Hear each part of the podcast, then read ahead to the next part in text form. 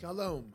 Thank you for listening to this podcast of the Jayberg Wilk Learning Series for 2018 2019. I am Shmuly Yanklowitz, President and Dean of Valley Beit Midrash.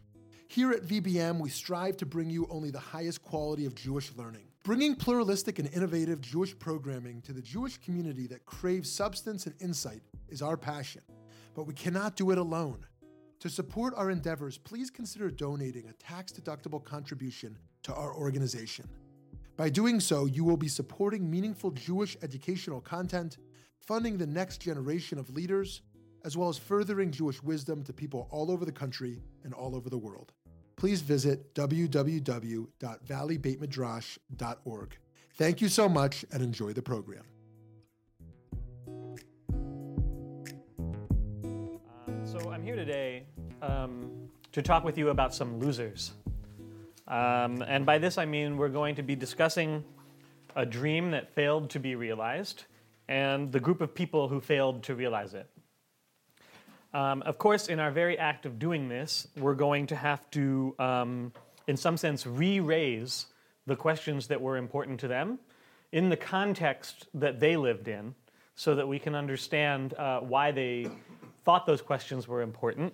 Um, and we're going to hopefully assume that there's some purpose to this exercise because, um, you know, when history delivers a verdict on something, um, you can very justly raise the question well, why should we talk about these people who did not win? Um, the situation turned out otherwise. So, what is the purpose of re examining uh, the goals of these people from the past who have now been left behind by history? And so, who am I talking about? I'm talking about the binationalists of Palestine. And when I say Palestine, I mean the 1920s, um, when the land between the Mediterranean Sea and the Jordan River was referred to as Palestine by Jews who lived there, as well as by Arabs who lived there, and by the British. Um, binationalism was just one name for the dream that they had, and I'm going to explain what I mean by that. Um, it had other names as well. Um, for many of them, this thing that they were thinking of as binationalism was the exact same thing as socialism. Uh, for others, it was the exact same thing as Judaism. Uh, so we have to be very careful when we're talking about binationalism to um, look at which expressions of it we are talking about. Um, but the thing about binationalism is that socialism also means a lot of other things, and Judaism also means a lot of other things. But binationalism really only means this, in this time, in this place. Um, and so when we tell this story, um, I'm sure you all know a lot about the origins and early history of the Zionist movement. So, thank you. I appreciate that. So, I won't go too deeply into um, a lot of this stuff that you probably already know about Herzl and Pinsker and Ha'am. But just to say that um, it was the case that over the course of the 1880s and 1890s, this movement gained strength that said that it was time for Jews to stop uh, putting up with minority status in countries that primarily belong to others, stop putting up with anti Semitic violence and uh, legal discrimination directed against them, um, and instead to pursue independence in a separate country.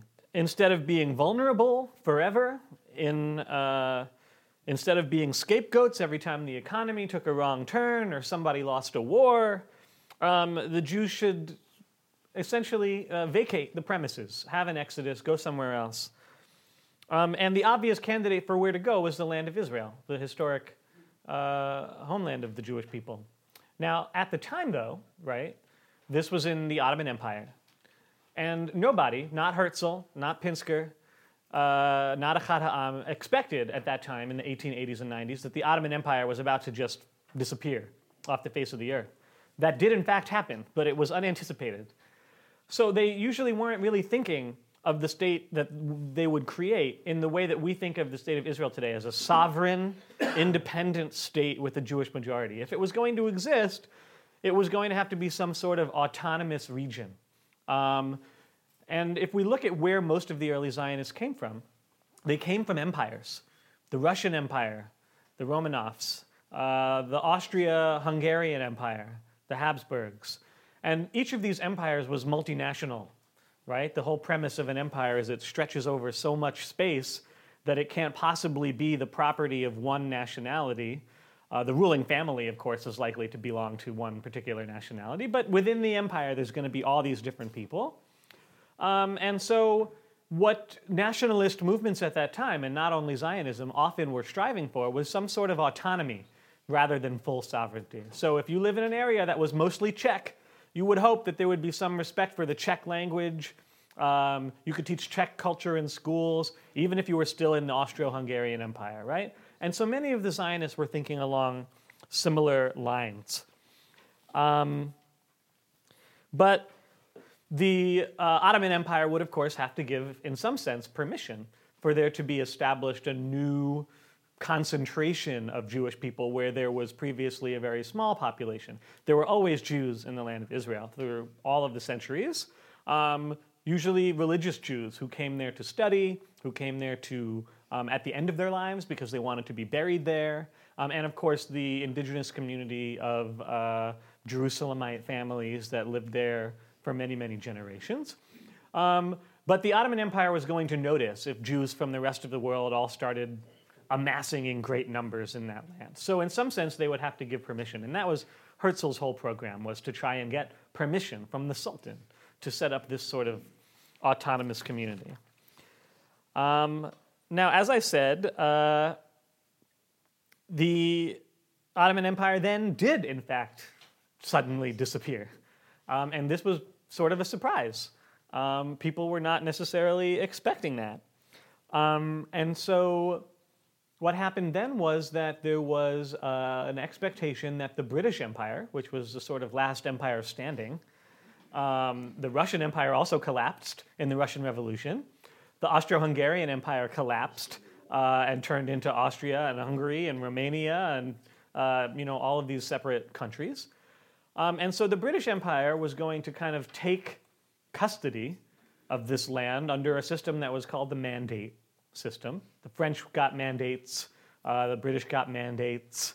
Um, and the premise of the mandate was that the colonial or um, uh, foreign power would only be in charge for a little while. That was basically one of the requirements of President Woodrow Wilson, who held as a principle that basically um, com- countries should not be ruled over by foreign powers, but they should administer their own affairs. So, in every case, the mandate was supposed to eventually yield to self government. But now the question in Palestine became more complicated because the question was self government of who? Um, because the British had committed in 1917 um, in the Balfour Declaration to supporting a Jewish homeland in Palestine. Of course, the word homeland was intentionally chosen to be vague. Uh, they did not say a Jewish state, they did not say um, any particular kind of state. Um, nonetheless, that meant that there were at least two populations that were the candidates for becoming the people who would be in charge when the mandate was over. Right? So that raised the question um, should it be the Jewish population or the Arab population?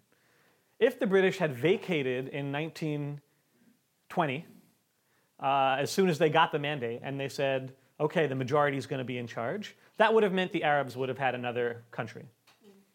So um, the agitation during the 1920s, after the British got the mandate, was often revolving around this question how soon should there be independence?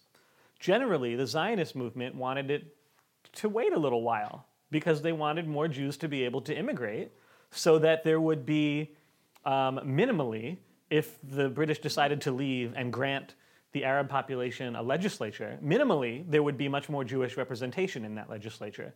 Maximally, the longer the wait, the more likely it would be that there would eventually be a Jewish majority in the country. And then when the British left, it could be a Jewish country. But the point is that this was an extremely fluid situation. So we have to put ourselves back in the 1920s, right? This is 10 years before Hitler and the Nazis. Uh, nobody knows that that's going to happen.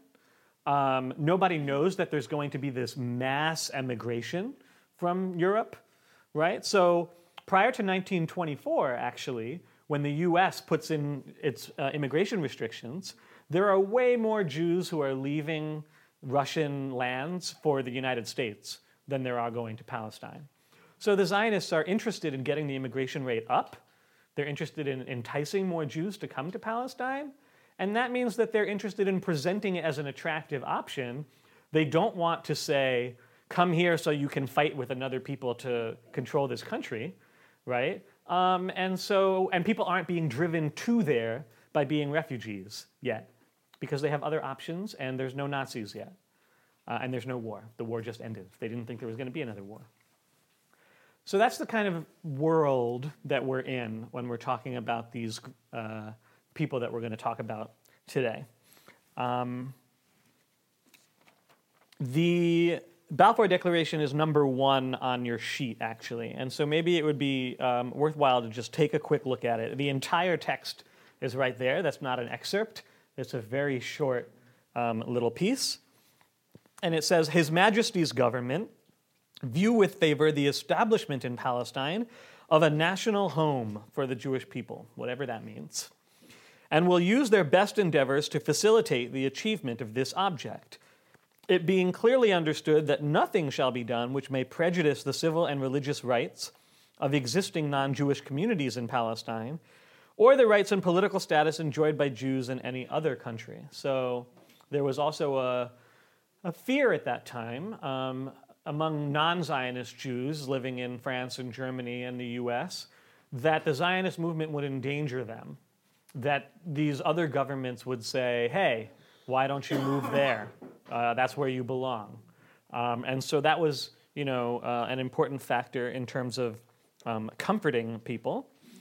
The Balfour Declaration, in and of itself, just the simple fact that it existed, made Zionism a more attractive option um, because instead of thinking that they were going to move to Palestine and live as Ottoman subjects, there was the notion that you could move to Palestine and you would either be a British subject, a much more attractive proposition um, for Russian Jews or Ukrainian Jews than being an Ottoman subject, or you might eventually have some form of whatever national home would mean, right? So this automatically is a potential boon to the movement, right? It's going to get a, potentially a lot more. Um, a lot more immigrants. Now, even though national home is so vague, there are a lot of people who assume that the goal of the Zionist movement at this time is to create a commonwealth, a state um, that would have a Jewish majority. Um, and in pursuit of that aim, right, the Zionists would seek unlimited immigration for Jews into Palestine, would seek to be able to buy land at whatever rate the market would support, and would also segregate themselves economically in order to build up a foundation for an independent economy. Um, and those were practices that the movement was in fact pursuing, and those are the practices that would have been necessary to create such a state. So many people who were observing this, uh, especially Arabs in Palestine, assumed that what the Zionist movement wanted to eventually create was such a state. If you look at the second document on your sheet, which is from July of 1919, almost 100 years ago exactly. Um, a body called the General Syrian Congress, which was an Arab activist um, political body, petitioned the King Crane Commission, which was a, uh, created to, estab- to settle the question of the British mandate, um, not to allow the Zionists to create a Jewish commonwealth in the southern part of Syria known as Palestine. So before the San Remo conference, before Britain was given the mandate for Palestine, there was the border between Syria and Palestine was a soft border, and there was potential that the whole area would be administered by one mandate. And eventually, they said, "Oh, the French can get Syria, the British will get Palestine." That drew the border, just like the British drew the borders in Iraq and drew the borders around Jordan. They drew the borders around Palestine. It was them; they decided. And the Syrian Congress also asked the British to restrict Zionist migration to any part of our country, for we do not acknowledge their title, but consider them a grave peril to our people from the national, economical, and political points of view. Our Jewish compatriots shall enjoy our common rights and assume the common responsibilities.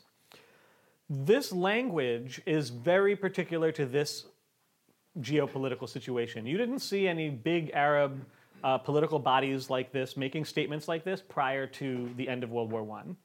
For the simple reason that if it was going to be an Ottoman province, thank you, um, there was no need for a statement like this. But with the British in charge and them having expressed their sympathies to the idea of a Jewish national home, uh, this sense of threat emerged immediately, which is why when you look back at the history of the Zionist settlement in Palestine, the first big outbreaks of violence uh, between Jews and Arabs in Palestine come in the 20s. There are occasional skirmishes that you see in the 1880s or 90s that are um, really about specific things that wouldn't be that different than skirmishes that would have happened among the Arabs themselves. You know, did this population in this moshav take this guy's donkey? Did they use this well when they weren't supposed to? Um, there were conflicts about those kinds of things. This, though, is a national conflict, right? This is the question of who is going to rule here, who is going to be in charge. so, one question we might ask is whether the General Syrian Congress was right about what the Zionists wanted. And actually, there's some very interesting recent scholarship by a guy at the Hebrew University called Dmitry Shumsky. Um, he wrote a book that just came out called Beyond the Nation State, and he argues that um, not just the people I'm going to talk about today, the binationalists, who were weirdos, who were kind of fringe characters, but even central people like Ben Gurion and Jabotinsky um, thought in the early 1920s in terms of things like multinational confederations, autonomous regions, etc., and that only the circumstances of the 30s and 40s uh, created the push towards a fully sovereign state of the kind that eventually came into being. So perhaps in the early 1920s, uh, the General Syrian Congress was not correct uh, to imagine that this was definitely what the Zionist movement was after. Nonetheless, though, um, they were watching what the Zionists were doing, right? And what they were doing was immigrating at increasing rates, buying land at increasing rates, and creating sustainable independent economies uh, at increasing rates. Um, and so the Arabs of Palestine, after that separation was created between Syria and Palestine, resolved um, that what they needed to do was push for the creation of that legislature, right? That independent democratic legislature. Because if that was created in 1922, it would have been 12% Jewish representation um, and 88% Arab representation, um, 78% Muslim, 10% Christian. Uh, but by 1931, Jews were 17% of the population, almost a fifth. Um, and when you get to the 40s, right after the situation becomes really dire for Jews in Europe, the, the, immigration numbers go up drastically. Now, again, we have to. It's hard to rewind our memory and to go back to a time before anyone knew that that would happen, right? Um, but the Arab political goal is to get the British to create this legislature. Um, so what the Zionist leaders like Ben Gurion and Jabotinsky want to do is they want to entice people to immigrate. And again, they want to present it as an attractive option. This is something that is going to be beneficial for everyone. The Arabs aren't going to be angry that we're coming here. Um, and so they actually play down the idea of a conflict. They don't uh, refer to the idea that there's a national conflict. Um, privately, of course, they may think otherwise, but when they're speaking in public, they don't talk about wanting a state and they don't talk about the idea of a conflict. So, what they do instead is they just converse with the British authorities and they pressure them. Let us have a higher immigration rate. Um, let us um, have access to more land for purchase potentially. Um, and of course, if you're Jabotinsky and the revisionists, they were advocating, oh, let's also include Transjordan in the mandate for Palestine, so that whenever the decision is made about what the national home will be, it will include Transjordan as well. Okay, so the, those are the main ideological groups the, the labor movement at the time, which was being led by um, Ben Gurion, and the revisionist movement uh, being led by Jabotinsky. They don't necessarily disagree about um, these basic issues immigration, land acquisition, and uh, economic self segregation. They disagree about these um, much broader political issues. Uh, Jabotinsky and the revisionists were not socialists. They were against the notion that this eventual Jewish home would be run on socialist principles, whereas Ben Gurion and the Labor Party were very much uh, in favor of that. And they disagreed about Transjordan and the mandate. But they didn't disagree about these main fundamental goals. So the reason that these binationalists that I'm going to talk to you about today were so weird, again, is not that they were not thinking in terms of a single sovereign state with a Jewish majority. Because even in the, although later both Ben Gurion and Jabotinsky would think in those terms, in the early 20s they weren't necessarily. Um, but rather, it's because they were willing to look at these fundamental issues immigration, land acquisition, and economic segregation and raise questions about whether the Zionist movement should be doing different things in those areas. That's what really made them an ideologically distinct party. They also raised questions about whether the goal of Zionism should be a nation state with a Jewish majority. They raised that question early, not because they thought that it was um, uh, necessarily the absolutely dominant Zionist position, although it probably was uh, in private, but because they knew that that's what the Arabs thought. And they knew that from 1917, from the moment the Balfour Declaration was issued, that the Arabs thought that the Zionist goal was a nation state with a Jewish majority. And insofar as they thought that, they would fight Zionism. So, what they wanted was to um, attempt to head off that fight by getting the Zionist movement to change its policies. And if you look at the third document on your handout, this is the charter of the Brit Shalom Association. Uh, the name means uh, Covenant of Peace. Uh, it was founded in 1925, initially as a study circle of kind of big shots, uh, intellectuals, and people who were in charge of various Zionist organizations, with the aim of studying the Arab question, as they called it, and making recommendations to the Zionist executive on the basis of their study. So, according to the charter, the object of the association is to arrive at an understanding between Jews and Arabs as to the form of their mutual social relations in Palestine on the basis of absolute political equality of two culturally autonomous peoples, and to determine the lines of their cooperation for the development of the country. Towards this end, the association will promote A, the study of the problems arising out of the existence of the two peoples in Palestine and out of the mandate under the League of Nations. B, the spreading of verbal and written information among Jews and Arabs on the history and culture of both peoples and the encouragement of friendly relations between them. C, the creation of a public opinion favorable to a mutual understanding. And D, the creation of institutions calculated to advance these ends. So, yes, where was this? This group of people were they in? They were in Jerusalem. In Jerusalem. Mm-hmm. It had members who were um, kind of like board members who were still in Europe in different places, um, but the bulk of them were in Jerusalem. Um, and I'll tell you who some of them were, because um, insofar as this organization had significance, right, it was not a mass organization. It didn't have, uh, it wasn't a political party, so it didn't have thousands of members, and they didn't have marches in the street. Uh, it was more of um, something like what we would say a think tank today. Um, but the, they included um, Arthur Ruppin, who was one of the founders of Tel Aviv and who at the time was the chief land agent for the Zionist organization. Hans Kohn, who was the head of the information department of the Keren Hayesod, a major fundraising arm of the Zionist movement. Um, Hugo Bergmann, who was a professor of philosophy at the Hebrew University and who was the first director of the Jewish National Library. Uh, Yitzhak Epstein, who was one of the founders of the Zionist school system in Palestine. Um, Chaim Kalvarisky, who was an agronomist and who was the director of the Jewish Colonization Agency. Um, back then, colonizing was not a dirty word like it is today. Um, so you had organizations like the Jewish Colonization Agency, and they just thought that was a good thing to call your organization. Um, Jacob Thon, who was the director of the Palestine Land Development Corporation. Um, Gershom Scholem, you probably know who he is, a scholar of Jewish mysticism, uh, single handedly created the field of Kabbalah. Um, and Ernst Simon, who was a professor of education and who was also a board member of the Bnei Akiva, the religious Zionist youth movement.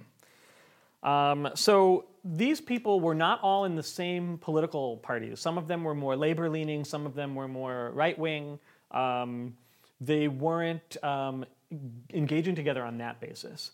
Um, they were engaged together because they saw themselves as um, potentially contributing something to Zionism by um, producing recommendations on this problem that they saw as a pressing issue and that they thought that others, perhaps for tactical reasons, were downplaying. Right? But they said this is going to be a really big deal and you need to pay attention to it now before it's too late. So within the institution, though, there's a big split, precisely because they weren't a political party.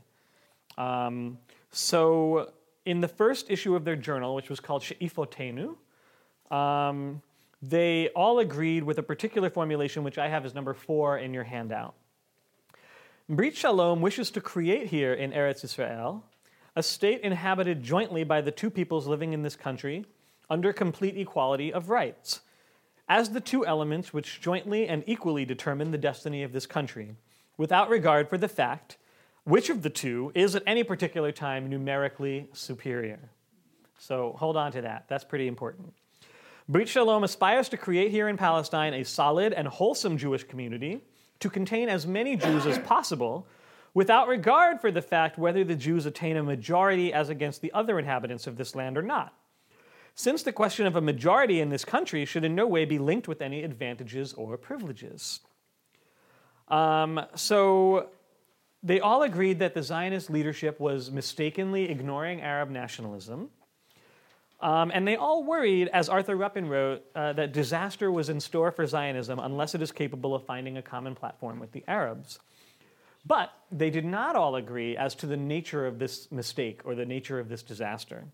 So there was one way of seeing it, which is that it was a tactical error. Um, if the Zionist was going to succeed in its aims, it needed to pay attention to this um, because otherwise it might lose out and be defeated and the Arab nationalist movement might gain strength and successfully appeal to the British to make the country an Arab state or to grant the legislature before there were enough Jews in the country. That would be a tactical way of seeing the problem. But there were also members of the organization who thought that what was going on was actually a moral error and maybe even a sin in a Jewish sense. Um, so, for example, Judah Magnes, who was the first chancellor of the Hebrew University, um, would have been an obvious candidate to join Brit Shalom because he was always writing about the Arab question. But he didn't because he thought that it didn't go far enough and that its binationalism and its pacifism were just tactical. So that's point five, uh, uh, entry five on your handout. He writes The reasonable arguments of Bergmann and Brit Shalom are based wholly on tactics Jewish weakness, Arab strength, Jewish minority, Arab majority. The question goes much deeper. My friends, suppose the case were reversed and you were the majority. Would you then believe in the two nationalities system? Perhaps, but one has the feeling that there are all too few whose tactics spring from a well considered, deeply believed in principle, which is right whoever be majority or minority. Um, so he's saying, okay, Brit Shalom is making this grand idealistic statement. You know, in this country, it shouldn't matter who is the majority and who is the minority. Well, you know, it's easy to say that if you're 18%. Um, why would the Arabs agree to that, though? He's saying. So, um, in that sense, he perceives it as merely tactical. Um, and what Magnes has put his finger on um, is that there's a sort of a coterie or a core within Brit Shalom who are really radical who are thinking that actually what the Zionist movement should be doing is not just um, moving Jews from one place to another or creating a state that's like the other states that exist in the world, only it's Jewish, but actually, um, in some sense, revolutionizing politics by putting Jews back into politics. So this core basically consisted of uh, Bergmann, Kohn, and Simon. Um, those were, um, and some of the members who had official positions in the Zionist organization branches, like uh, the Land Development Corporation or the executive. So um, uh, Bergmann, when he defined the outlook of Brit Shalom, he really only meant this radical core. Um, and that's, if you look at number six on your handout, this is Hugo Bergmann here. We want Palestine to be our land in the sense that the political and moral outlook of Judaism leave their imprint on the life in this country. That we carry out here the doctrine which has been living in our hearts for 2,000 years. Whereas our opponents have a different outlook altogether. When they talk about Palestine as our land, the term our land means ours and not theirs. This philosophy is borrowed from Europe in the era of its decline and is founded on the conception of the state, which is the property of one people only. In Palestine, there is no room for the people of the state, or for any national sovereignty. Here in this country, our historical fate has determined that we be those fighting for a change of values in the life of nations.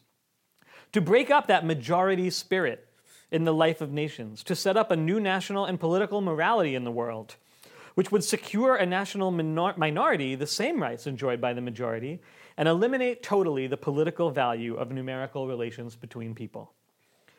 So, on the basis of this conception, right, uh, Zionism is not just um, to create a Jewish state that would be like the Czech state or like the Romanian state, but it's supposed to do something completely new, which is eliminate the entire question of national majority and minority from the definition of the state. In other words, not a nation state. Um, now, this isn't completely original, right? Because technically, there's already some states in the world that are like that. The United States, for example. Um, arguably, uh, the United States, when it defined African slaves as three fifths of a person, um, created a form of citizenship that was restricted by race. But um, the definition of white was not national. So it didn't say the state is for Anglos or Germans or Frenchmen or Portuguese. There was a notion of race that determined citizenship, so it was a little different. Um, but nonetheless, it was not a nation state, right? Um, so it would have been um, perhaps pushing that further, but it wasn't completely uh, original. Um, what he was saying was that the other Zionists were thinking about the nation state in this European way. You have Romania for the Romanians, you have France for the French, and they would be better off to do something else. So, on the basis of this, Bergmann and his group within Brit Shalom argued that the Zionist movement should actually openly reject the Balfour Declaration and in its place attempt to um, persuade the main Arab political bodies to issue a separate declaration um, about what Jewish life in Palestine um, would be. Um, recognizing the Jewish historic connection to Palestine, recognizing the contribution um, Jews can make to political life in Pal- Palestine, recognizing the right of Jews to immigrate. Um, now, they understood that such a goal would be potentially very difficult, take a long time to achieve. And this is where it's also very important to remember that it's 1925 or 26, right? So um, they're not thinking in terms of urgency. What they're thinking about is if there's two ways for Jews to come to Palestine, and one way is where it seems like we're basically agents of the British and we're agents of British imperialism and we're here to colonize the land on behalf of the West. And the other way is that we get the people who are already here to agree that we should come here and be part of their independence movement. That second way is much better for us long term. It's a much better guarantee, actually. But that's a hard argument to make when people are saying, well, the British already gave us a guarantee and they're in charge now. So we can come now. Um, whereas if we do what you're asking, who knows how long it will take to persuade them that this is a good idea, right? So they knew that. They knew that this was going to be a tough row to hoe. Um, and in this argument, um, some of them would cite Martin Buber, who was the uh, spiritual inspiration. He was a teacher of a lot of these people, like Bergmann and Simon um, and Kohn. And Martin Buber said on this issue God does not sign promissory notes. but blessed be the man who lends himself to God without any bill of exchange. Uh, in other words, this is a matter of faith. Um, so I want to say something very briefly about how this affected the Brit Shalom recommendations on those issues I mentioned before. So, if we start with land acquisition, right? Um, most of the Zionists typically did not see the Zionist method of land acquisition as a problem um, because it was market acquisition. Somebody's selling this land, you buy it. What's the problem, right? Um, this is uh, as innocent as it gets, right, compared to violent con- conquest. Um, but what some of these Brit Shalom folks were worrying about was that the Jewish National Fund and the Palestine Land Development Company um, organized and coordinated the purchases so that the land that was acquired uh, became what they called the perpetual and collective property of the Jewish people. So actually, it was only a market sale until it was bought by someone working for the Zionist movement, then the land was removed from the market. It would not be okay for an Arab owner to then come by again and for the Jewish person to resell it to them. That was actually not allowed. So it's a market exchange at first, and then it's not a market exchange. Um, and so they were aware of how the Arabs perceived this, right? It was a slow accumulation of land that was irrevocably going to be defined as national Jewish land and that would never enter the market again. Um, and so Yitzhak Epstein, who was one of the folks that I mentioned before, um, raised a concern about this as early as 1905, and that's source seven on your sheet. Uh, he wrote, We buy the lands for the most part from the owners of large estates. These owners, or their predecessors, acquired their land by deceit and exploitation and lease it to the fellahin, that's the peasants. It is customary in Eretz Israel for the estate to pass from one owner to another while the tenants remain in their place. But when we buy such a property, we evict the former tillers from it. Can we really rely on this way of acquiring land? Will it succeed and does it suit our purpose? 100 times no. Will they not in the end rise up to take back with their fists what was taken from them by the power of gold? When we come to buy lands in Eretz Israel, we must thoroughly check whose land it is, who works it, and what the rights of the latter are. And we must not complete the purchase until we are certain that no one will be worse off. Now, this claim got the same kind of response as the claim that you should reject the Balfour Declaration, right? Um, Moshe Smilansky, for example, wrote in Hapoel Hatzair, which is a left wing newspaper, right, um, that if Epstein was right, the Zionists should just give up. The land of our fathers is lost to us. Or if it belongs to us, then our national interests come first. It is not possible for one country to serve as the homeland of two peoples. That's Smilansky writing in the Hapoel Hatzair newspaper. Um, you can see a similar conflict along the question of kibush avodah, the conquest of labor. Um, so, you know, the Zionists didn't make this up. Actually, since the Enlightenment in Europe, um, there is this discourse about so called Jewish productivization. There are a lot of people out there, a lot of anti Semites saying this, but also a lot of Jews internalizing this idea that there's something wrong with the Jewish occupational profile. That it's really not good that there's so few Jewish farmers, so few Jewish factory workers. There's really something wrong with this. Jews should redistribute their professional uh, associations so that they're not doing so much um, money lending, they're not doing so much peddling, shopkeeping, um, but, but redistribute themselves, go back into agriculture. Um, and you find people making this argument in the 1780s and 1790s, both Jews and non Jews, uh, saying this. Now, in the Zionist movement, it gets reframed as well, now we have the perfect place, right, to do this agricultural work. Um, and, you know, it's often the case, good historians of the Zionist movement and of the state of Israel will say, you know, there's this romance about the pioneer and the kibbutz and the, the idea that this was the whole state. You know, a lot of people showed up and they moved to Tel Aviv or Haifa and they, what did they become? They became shopkeepers or lawyers or accountants or, you know, whatever, right? Like everybody did not show up immediately start working the land on a moshav somewhere. Um, but um, the question for Brit Shalom was that the Histadrut, the, the big union of all of the Jewish workers, right, which was really helping new immigrants, right? If you were a new Jewish immigrant and you showed up, the Histadrut could help find you a job, they could give you health care, they could give you all these things that you needed.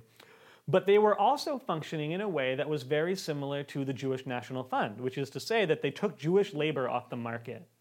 Jewish labor was going to be concentrated in exclusively Jewish enterprises. And this was presented as socialist because Jews could create these farms and they could work them themselves, and that was back to the land, and that was the you know correction of this uh, degenerate diaspora personality. But what they were noticing, and really only Brit Shalom is among all of the Zionist groups is, is talking about this like it's a problem. Um, what they're noticing is that it means that there are fewer and fewer places where Jews and Arabs are both workers in the same place. So there are some places where that's happening in Haifa. There are, of course, the Communist Party is there, and they are forming um, unions that involve both Jews and Arabs. Um, but Brit Shalom is saying, you know, we might ought to consider this policy in a general way as potentially bad. Because if we create economic segregation, that will lead to other forms of social segregation. Um, and that will make it less likely that we can achieve what for them they thought was their overarching goal, which was this Arab statement recognizing Zionist rights. Um, so what, when they would say something like this, typically someone from the labor movement or the revisionists would say, You're spending too much time on the Arab question. This isn't that big of a deal. You don't need to be like so concerned about this. Um, and in 1929, when the Western Wall riots took place, uh, people stopped saying that. They stopped saying you're spending too much time on the Arab question. What they started saying instead was, you're traitors. You're siding with the Arabs instead of with us. Um, and so, um, one place that we see that, well, I'll get to that actually in a second. I want to talk about the last issue immigration. Um, so, we talked about land acquisition, we talked about um, uh, economic separation. Immigration is the last thing, right? This is the thing that everybody agrees on. If you're a Zionist, the main thing you believe is that Jews can move to Palestine and live there. That's the ba- fundamental baseline, right?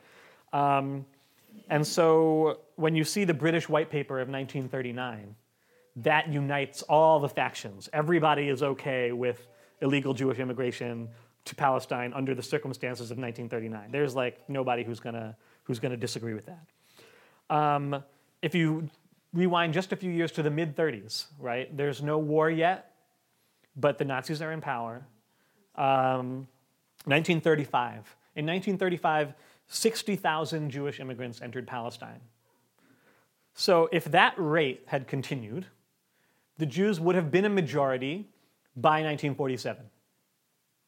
So when you look at the Arab revolt that starts in 1936, right, they're aware that this rate of immigration has gone up significantly. It's way higher than it was in the mid 20s or the early 20s. That Jewish majority is really palpable, it's on its way. Um, so, the question of immigration, now, if we go back again to the 20s, um, is framed a little differently. There's no expectation that it's going to become mass immigration because they're not anticipating this crisis that's going to happen in Europe that's going to create so many Jewish refugees. Instead, they're just talking about managing the immigration that is happening at the rate that it's happening, um, but also what is immigration for? And so the, the idea of immigration is either, in rhetoric, tied to the goal of the Jewish majority or it isn't. Um, and for both labor and revisionists, the question of the Jewish immigration is tied very closely to the idea of the majority. Um, and Brit Shalom thought that there was something undemocratic about this, insofar as the Arabs, who were currently the majority, were petitioning Britain to create this legislature that was supposed to democratically represent the people in the country. So Ernst Simon, and this is um, number eight on your sheet, Ernst Simon wrote, if the Jews renounce the plan of developing a majority, they no longer need to oppose democratic institutions in the country. Such a peace conclusion would restore the confidence of progressive world opinion, including the League of Nations. If such a perfect peace is not arrived at, the Palestinian contingent of the Jewish people will have to fall in for hire with the imperialistic and reactionary forces and must develop all the virtues and all the vices of a warlike nation. Um, and the next question was if you say that the goal is a majority, what do you have to say you're willing to do to achieve it? Because if you say that the goal is the majority, then there's going to be resistance. And that resistance could be violent resistance. So, uh, point nine on your sheet, or quote nine, this is from David Werner Senator um, in a letter to Chaim Weizmann. Um, and he's actually resigning from his position in uh, an institutional Zionist organization when he writes this. If it is not assumed that the great powers are prepared to transfer the Arabs of Palestine from this country to other Arab countries, the program of a Jewish commonwealth can only mean partition. But here again, a workable partition seems to be possible only if at least a partial transfer of Palestinians from their homes to areas outside the Jewish state is effective. In other words, even if you take the land and you try to draw a line inside of it around all of the areas where the Jews are the majority, even then, it would be very hard to create that majority unless you imagined a significant number of the Arabs inside that area moving somewhere else. Hi, this is Shmuly Yanklowitz. I hope you've been enjoying and learning something new from this podcast. If you have a moment, please consider making a contribution at www.valleybeitmidrash.org. Thank you so much, and now back to the learning. Which means that essentially large scale force would be required by that plan there would be no way to do that if the Arabs who were going to be inside that Jewish state didn't want to move and didn't want to live in that state. Um, so that led the Brit Shalom group to even advocate, and this is really what made people feel like they were beyond the pale at the time, to even advocate to allow Arab uh, leaders to place, to offer restrictions on Jewish immigration rate. Um, now, it might have, again, been less controversial in the 20s, although it was never popular in the Zionist movement. It was less controversial to say that in 1926 than in 1934, uh, right? Um, but in no way was it going to be really popular. So, you know, this is a group of weirdos. Um, they are taking positions that are very different from the rest of the movement.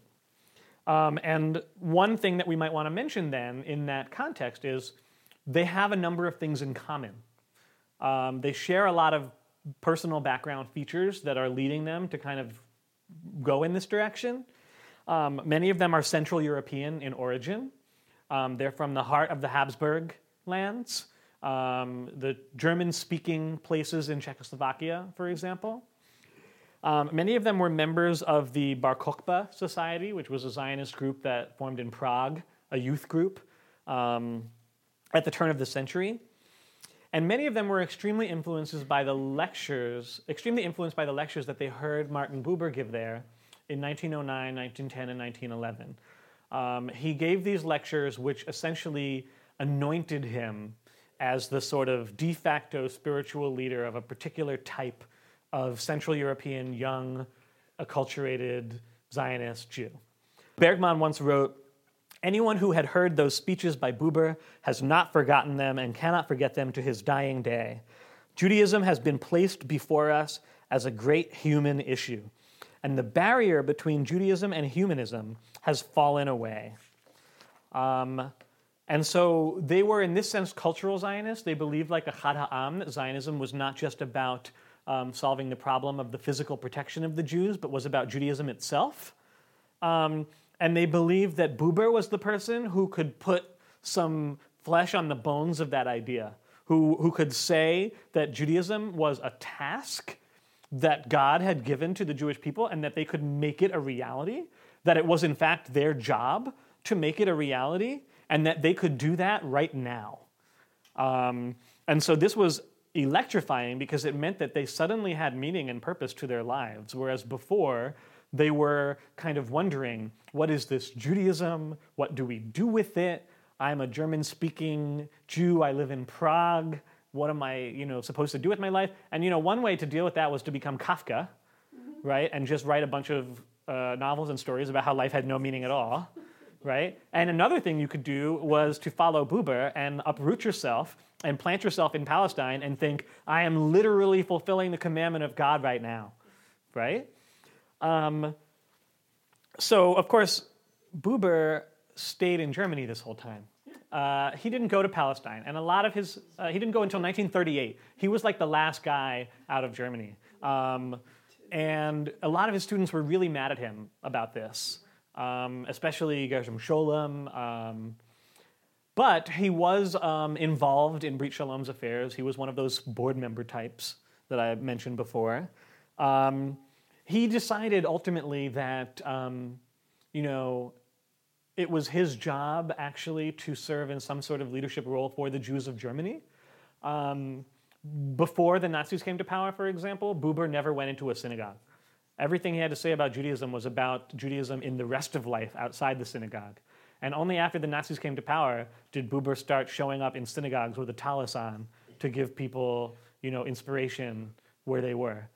Um, so, you know, he felt that that was where he belonged. It's also worth saying that in 1938, when he moved to Palestine, he was um, 60. So, you know, he was inspiring all these young men to uproot themselves and go, but he was not himself already, you know, really uh, all that young. He could have, maybe in 1908, he could have gone. Um, and that would have made sense for him to do. Um, of course, he was much better known also for all of these other things that he did. He edited these Hasidic tales, collections of uh, rewritten um, Hasidic tales, which he presented as kind of neo romantic uh, fodder. Um, he wrote I and Thou, this great book about uh, the concept of the philosophy of dialogue. Um, and he worked with Franz Rosenzweig on a new translation of the Bible into German. and he also set up an adult education institution called the Lehrhaus, where people could go and learn about Judaism uh, at all ages, um, at all times. There were classes in Torah, in Talmud, in Mishnah, and so on, um, and classes in philosophy. So you know he was he was keeping busy. Um, but the point here is the, the way that he taught these folks in this radical coterie in Brit Shalom, the way he taught them to think about Judaism.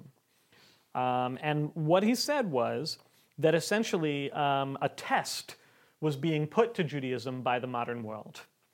Right? So when the Jews were um, forced to live in segregated communities, they could sort of run their affairs in an autonomous way, although they were never in charge. They could never determine what society should look like. They had to work within very small restrictions. And you will see religious Zionists talking about this even today, for example, right? Like, there is a very developed halacha about uh, borrowing and lending. There's not a very developed halacha about war. Why? Because there weren't any rabbis in charge of deciding when to go to war and when not to go to war. So nobody was writing about that between the year 135 and the year uh, 1948. Um, so that's one reason that Buber thought that there was something truncated about Judaism in the diaspora, not just because people were oppressed, but because there was no room for the full expression. And of course, Buber was not a halakhic Jew, so he wasn't going to phrase it in the way that I just did about halakha. But he meant social life. It was not possible for Jews in the diaspora to design their lives as an expression of living out Judaism. Whereas he thought that if Jews moved to Palestine, they had that opportunity. They could create, a, a, a, with a blank slate, what it was that Judaism was always supposed to be in the world and if they did that, it would be just like the prophet Isaiah said the Torah would go out from Zion and the word of the Lord from Jerusalem. And in a way, what Buber thought was that you know, the, the Bible is about the story of the Jews trying to fulfill this election that God has asked them to do. They failed.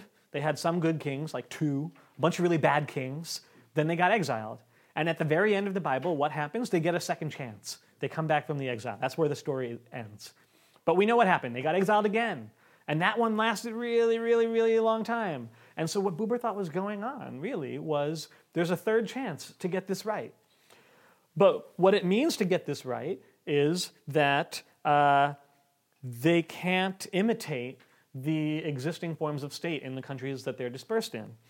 So they shouldn't make a nation state, and they shouldn't make an empire, and they shouldn't make a communist dictatorship, and they shouldn't make a fascist dictatorship uh, they have to make something else. And of course, since he wasn't a halakhic Jew, he didn't think they should make a so called halakhic state either, um, although that's what some other folks who would think of themselves as religious Zionists would think that meant, right? And um, in my other talk later, I'm going to have something from Yeshayahu uh, Leibowitz, who really liked to make fun of those people um, for saying that they wanted a halakhic state, but they didn't know what it meant. Um, well, it's like Brexit. Yeah. So he didn't think that there's going to be like some rabbis who are in charge and they're going to have the police come and get you if you don't keep the Sabbath. That's not what he's talking about. Um, what he's talking about is actually something that's a lot more like uh, an anarchist utopia. And what do I mean by that?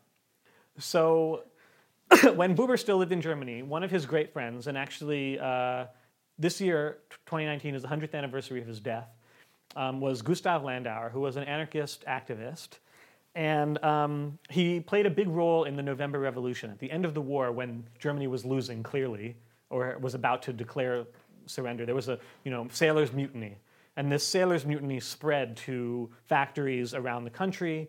And the Weimar Republic eventually comes into existence and kind of puts down all these rebellions. But Landauer was very heavily involved in the one in Munich, and um, what he thought was that essentially. Um, if you wanted to get uh, a really good society, um, what it meant for him to be an anarchist was instead of having what the Marxists wanted, which was having a party state, and instead of having what the capitalists wanted, which was that you have a republic, um, but basically the richest people in the republic uh, tell the politicians what to do. Um, you just have councils that are convened at every location that people are. So there's a neighborhood council, there's a council at your work, there's a council um, at your, you know, whatever organization you're involved in. And all these councils essentially independently decide how to run whatever it is that they do. So the neighborhood council decides how to run the neighborhood, and the work council decides how to run the office. And if you need to make decisions for larger areas, the councils just send their representatives to the larger councils, and they're direct representatives, so they don't get to change what they say. The lower councils decide, and they send them just as um, delegates who only have the ability to represent the decision made by the lower council. And so that was what Landauer wanted Germany to be. Um, and that was his goal in his participation in the revolution in Munich in 1918. Um, and in a way, I think that what Buber did, and this is the argument I make in my book, uh, Martin Buber's Theopolitics, is that he just transferred that to Palestine. And he thought that he didn't need to persuade the Zionists to do this because they were already settling, many of them, in these small collectives, and they were already self administering their work um, in the kibbutzim. And he thought that if they just sort of network the kibbutzim together, what do you need a state for? You have Jews living Jewish lives in Palestine, and um, they are reviving Jewish culture and language in unpredictable ways, and they're administering their own affairs. So why should you go and create another one of those um, states that, as we saw in Europe uh, just recently, you know, tore themselves apart um, over questions of borders and land and so on? Um, so this is a sort of anarchist utopia idea. Um, is basically that the kibbutzim themselves are basically the cells of society, and you don't need another thing on top of that. And um, we're running short on time, so I want to get to questions, but basically, and discussion. But basically, um, when Buber writes about the Bible, he writes as though um, this is the story of the original election of the Jewish people, that God brought them into the land and wanted to be their king directly, literally. Buber takes this absolutely literally. But if God is their king, what that means is that they don't have a different, another king, a human king. And uh, in the book of Samuel, we read, we read about the fact that eventually the Israelites get fed up with not having a human king because they keep losing battles uh, and they need someone to kind of be their general. So they ask for this human king. And um, from that point, and, and God tells Samuel, you know, they've rejected me as their king.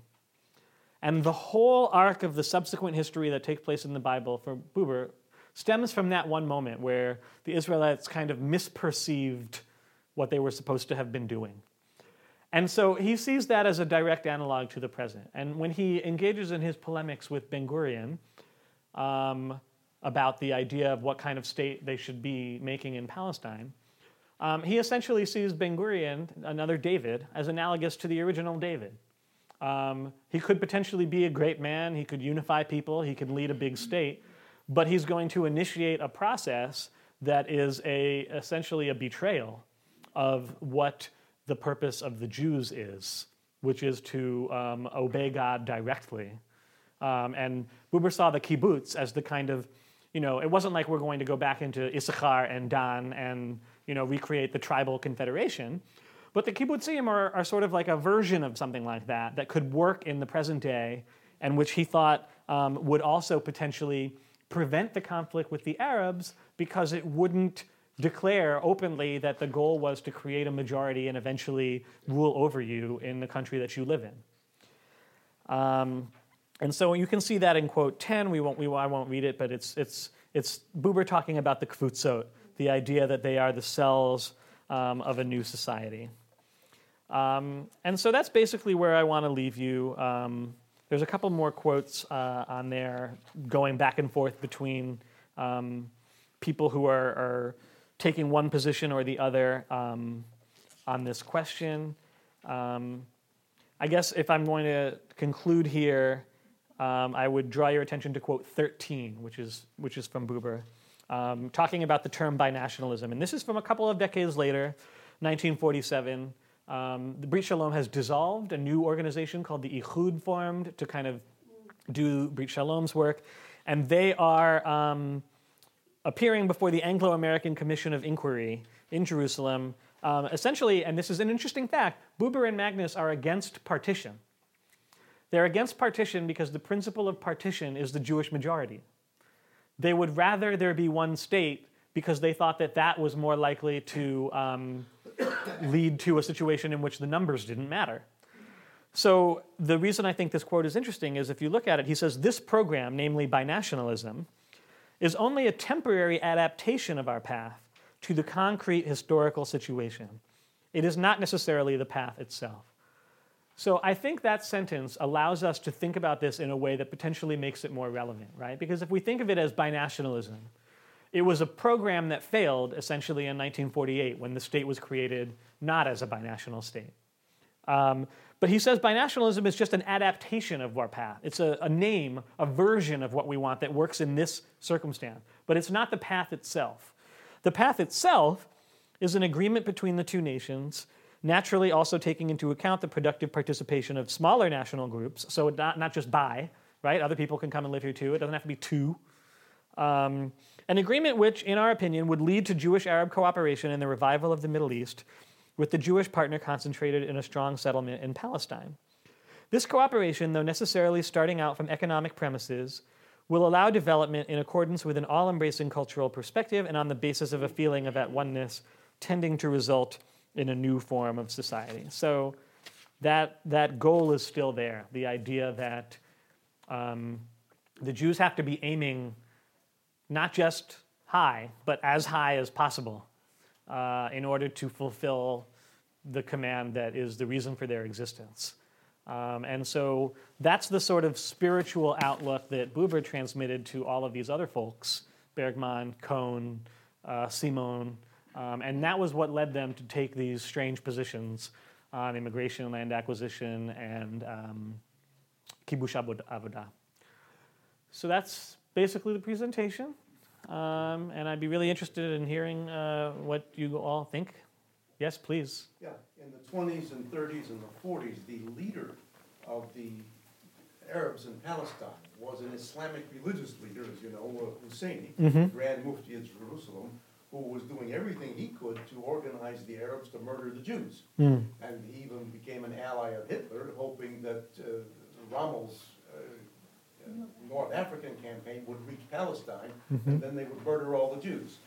Uh, So this was not just a national movement, but because this man was in fact the Islamic religious leader, this was also an Islamic religious cause that he was pushing.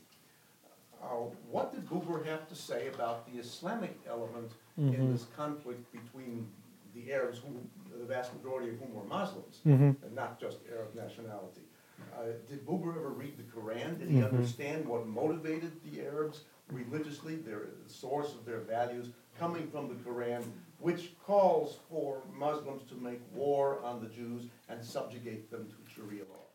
So um, I was asked to repeat questions uh, for the microphone here, so I will uh, create an encapsulated version. Um, the question is about uh, whether Buber engaged with the Islamic elements of the opposition to Zionism among the Palestinian Arabs, um, and specifically whether he commented on uh, Haj Amin al Husseini um, and his uh, various programs and, and goals.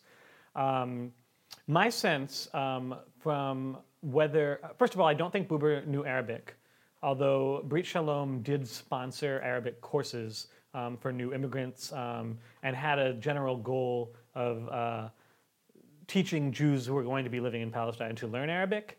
Um, but I think that um, his perception of al Husseini was that um, al Husseini was a version on the other side of his own opponents on his side.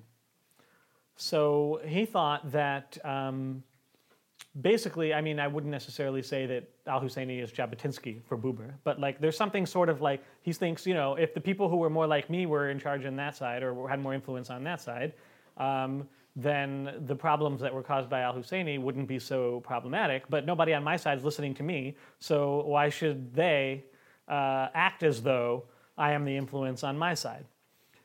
Um, I think it's worth mentioning that the Supreme Muslim Council, of which Al Husseini was the head, um, was also a creation of the British.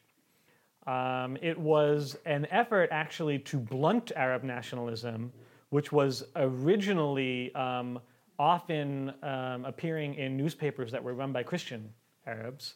Um, and nationalism served the Christian minority, right, by making Arabness the basis of an identity rather than religion. Um, and the British attempted to counter that actually by creating the Supreme Muslim Council, and they empowered Husseini. Um, so I think that um, Buber didn't see the ideological element as actually um, that important to Arab resistance because, as I said, they were focusing on all these material factors. They were focusing on immigration and land acquisition and uh, economic segregation and the idea of an eventual majority leading to a new state.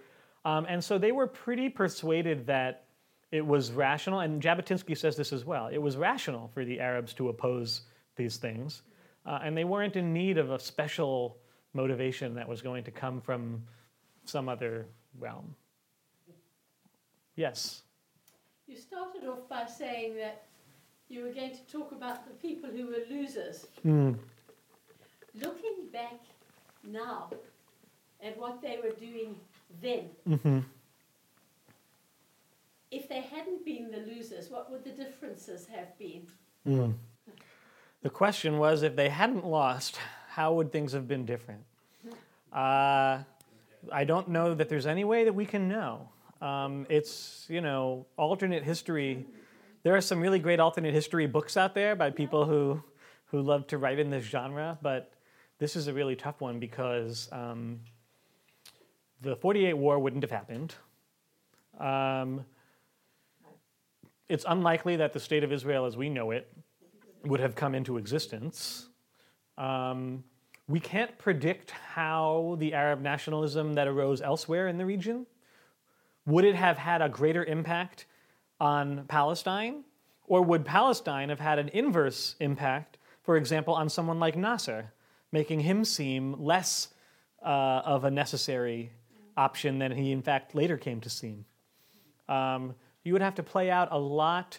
What, what would the Soviet Union have done? You know, um, you have to really put in a lot of factors to figure it out. Um, so, you know, it's a fantastic question, but I don't know if I have the novelistic skills to sketch out all of those different alternatives.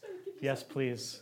Yeah, it's interesting. By the way, I, I, uh, I commend you on dealing incredibly difficult subject that you could do in one or two hours. I mean, it's just impossible. Uh, one of the things I noticed you talked about was the period in 1910, 1915, 1920, and you were very Germanically focused in your intellectual position. Mm-hmm. When there were things going on in Russia, Mm-hmm. where the Jews of the Russian group were dealing with things a lot differently. They were coming from a more orthodox, more traditional kind of world, Mhm. and how to handle, for example, Alexander and, and, and, and, the anti-Semitism out of the Russian world. Mm-hmm. So I guess my question would be, would you speculate, or do you know how the Germans dealt with the knowledge of what was going on in Russia? Mm-hmm. one, and how they incorporated that into their philosophical position. And number two, I just wanted to inform you that Hans Jonas, who I knew quite well, told me that Martin Buber was typical armchair Jew of the German school Mm. who had no real knowledge of what Orthodox Judaism was, like many of these characters. They knew nothing about uh, Jewish practice, but they were great thinkers Mm. even the I and thou is really closer to Hinduism than it is anything else. Anyway, so please give me. Uh, thank you. Um, the question was about the um, the way that these Germans or Central Europeans uh, understood and related to the things that were going on among their Russian brethren um, and those trends and that and that uh, context. Um, yeah, so there's a very complex uh, and dynamic relationship there um, because of the way that, especially when there was political turbulence in Russia, many people would move west out of the Pale of Settlement uh, and wind up in Poland, and the Poles would move west and wind up in Berlin. And um, this gave the German Jews an opportunity um, to have contact with Eastern European Jews, um, but their attitude towards them was somewhat uh, what we would call today Orientalist. They had an Orientalist attitude towards their own co religionists, um, whom they saw as a kind of version of themselves from the past. Um, and they could relate to that in more than one way. They could relate to it in a kind of way where they were disgusted and said, I'm ashamed of this. Um, some of the liberal German Jews sided with the government in attempts to keep Polish Jews from coming to Germany, right? Keep them out because they make us look bad. Um, and there was also a kind of other um, attitude they could take, which was more romantic, where they thought of the Russian and Polish Jews as having the authenticity that they, the Germans, had lost through their assimilation. Yes, and that was Buber. Um, and that was part of what he was doing with his Hasidic tales, was to, to show all these German Jews how much life and vitality and so on there was in this traditional uh, Jewish environment. Um, he was from Lvov, uh, Lemberg, they called it uh, when they were speaking German. Um, and so he did have that contact as a boy directly. Um, but the question of his um, uh, level of knowledge of it, I think, is disputed. I mean, Jonas had that view uh, that he didn't really know. I think Heschel may have had a different view. Um, Buber was not interested in um, authenticating himself except through inspiration. So if you found it inspiring, it was authentic. And if you didn't, he didn't care. And so that was basically it. Yes, please. Uh, I'd like to go back to your comment that said um, God doesn't sign promissory notes. Mhm. Could you elaborate that a, a little more? I think Yeah. I need to understand Buber's thinking. hmm Thank you. Uh, the question of could I clarify Buber's comment that God doesn't sign promissory notes? So, an interesting um, way to think about this, I, sh- I should say first of all what it's not. This is not the Neturei Karta. So, if you look at the Neturei Karta, which is a sect of the Satmar Hasidic movement, and whenever you see um, a big Israel focused event, and you see Hasidic Jews outside with Palestinian flags, right, and saying that um, Israel doesn't represent true Torah Judaism, um, that's usually the Neturei Karta. And their name means guardians of the city, and it comes specifically from a theological belief that they hold that um, Jews don't need armies because they should just study the Torah. And if you study the Torah, God will protect you, right? That's a very direct and literal way of understanding what Buber means um, when he says God doesn't sign promissory notes, right? Um, it's, he's not talking about like, be good, God will help you, be bad, God won't help you.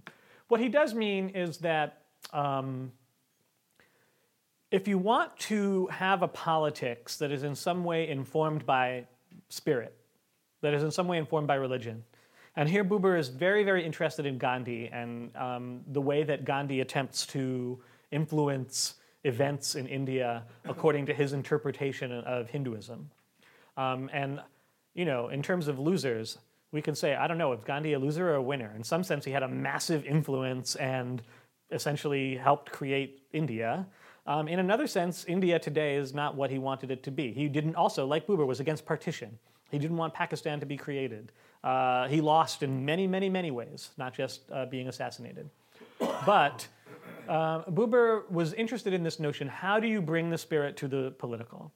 And he was against any claim that um, you could just say that there's some specific political program that God wants. But he also didn't think that you could say that God is indifferent to what you do politically. So there's something in between those positions. And the problem is it's inherently vague, right? Like you can't know in advance that this is the thing that God wants. So by God doesn't sign promissory notes, what he means is you can't have that security of knowing in advance that you're doing the exact right thing. But in some sense, you have to take a risk of committing yourself to a course of action because you're not allowed to do nothing. Yeah. So it's not saying anything about the, uh, the um, covenant, God's covenant with Israel. Um, yeah, so he, he is actually also saying that. Uh, thank you. Um, he's saying something about the covenant in that um, he does not perceive the Jewish right to the land of Israel as something like a title deed that God signed over to Abraham that was valid in perpetuity. What he, what he sees it as, and he thinks that the bulk of the Tanakh and of rabbinic literature supports him on this, is that God says, I want you to make this society. Basically, I want you to get together and do all of these things. Here's where you should do that. If you do it, you can keep doing it there. If you don't do it, the land will vomit you out, etc., cetera, et cetera. That's what. Mm-hmm. Yeah. Yes, in the back. Um, in Hans Kohn's letter of resignation, I mean, the last words are Zionism is not Judaism. Mhm. This seems to me the basis of anti-Semitism today. Hmm. It is the excuse, I don't know if those who hate us are using this as, or if it's just coincidental, I mean, I don't see how he, I mean, how did he get to the point where a pacifistic, uh, Palestine was basically not Judaism though, It was not a Jewish place, I mean, you, Zionism and Judaism were so, were antithetical, and I, I don't get it. It's very hard Um, so the question about, thank you, the question's about, about Kohn's letter. This is from 1929. So it's in response to the actions that are done by movement leaders in the wake of the Western Wall riots. This is Husseini who instigated that. Um, a lot of people die, both Jews and Arabs, and especially a lot of non Zionist Jews die. Um, in Hebron, for example, um, Haredi, what we call now Haredi Jews, who were not part of the Zionist movement, were killed just because they were Jews and they were associated with those other Jews. Um, what Kohn is saying is that because essentially in the wake of these riots, it seemed as though the Zionist movement recommitted itself to the path that it was on before, instead of saying it should change course and uh, do something more like what Brit Shalom wanted it to do. Um, it was going to put the state in the making on a path to being what Kohn thought of as like a warlike fortress state. And he thought that if such a state came about, what he means by that's not Judaism is no different than what the author of Kings meant when he wrote about King Manasseh. He did what was not good in the sight of the Lord, and he therefore caused all sorts of bad things to happen. That's, what, that's the page that Kohn is on. So just because there's a bunch of Jews and they're doing something doesn't mean that that's Judaism uh, any more than King Manasseh was a good king. Yeah. If you don't mind, I'd like to say something about it. There was al- always a a fundamental Zionistic undercurrent that existed in Judaism that was perpetuated from the very beginning, which showed itself up over the 17th, 18th, 19th century as orthodox, the Orthodox traditional observant Jew. Those Jews had a fundamental belief that there would be a Messiah that would come and save them what the issue that you're talking about was the state at which a point of emancipation and the new world was coming up in the 1800s. like, The Jews decided, you know, we're not going to wait for the second coming. And, excuse me, second coming, not second coming. Mashiach. The first coming. We're going to act out on it and create a situation where Hashem has to send his Mashiach because we've had it with the pogroms. it. It was only at that time. So there are Jews today that believe, the Satmars, there are certain Satmars that believe, Israel is not Legitimate. Jewish land. because the Mashiach hasn't come and they shouldn't have a state. Mm-hmm. And yet there's always these tensions and conflicts in Judaism which are incredible and they manifest themselves by these different positions. So sure, some Jews would say, well, Israel is not a, Jewish state. a Jewish state, not legitimate. And they have good reason to believe that, and yet Mm-hmm. there are other Jews who say, listen, if I have to wait for, you know, him to come and, and help us, uh, necht didn't talk, it's not gonna happen. We're gonna make it happen. And that's what the Israelis do. Am I wrong or what? No, that was that was totally correct. Of course, Kohn is not a Satmar, but he has a similar, what you might call a messianic vision. This notion, right? I mean, and the messianic vision for the way that the Brit Shalom people saw it was that um, essentially, uh, and this was actually the other, the, re- the real last quote on the sheet, actually. Um, if you look at this last quote from Buber, which is from 1956, um, he's, again, this is the sort of anarcho utopia that I mentioned before. Um, and he says, I doubt if there is anything more important today than the choice between two types of socialism. One is a so called socialism that is imposed from above, the other is a socialism from below, a socialism of spontaneity arising out of the real life of society. The coming stage of humanity that will emerge from this great crisis of man depends in great measure on just this decision. It depends on whether it will be possible to set up over against Moscow, he doesn't mention Washington, but another spontaneous type of socialism, and I venture even today to call it Jerusalem. So that's messianic, right? I mean, there's a new stage of humanity that's going to come, and it's going to come not because God decided to send a Messiah, but because the Jews in the land did something that served as an example to everyone else in the world to completely change their politics. They're not going to be Soviets anymore. They're not going to follow the American example. They're going to follow the Jerusalem example. That's Isaiah, right? Um, and so it's a different type of um, messianic vision. Thank you very much.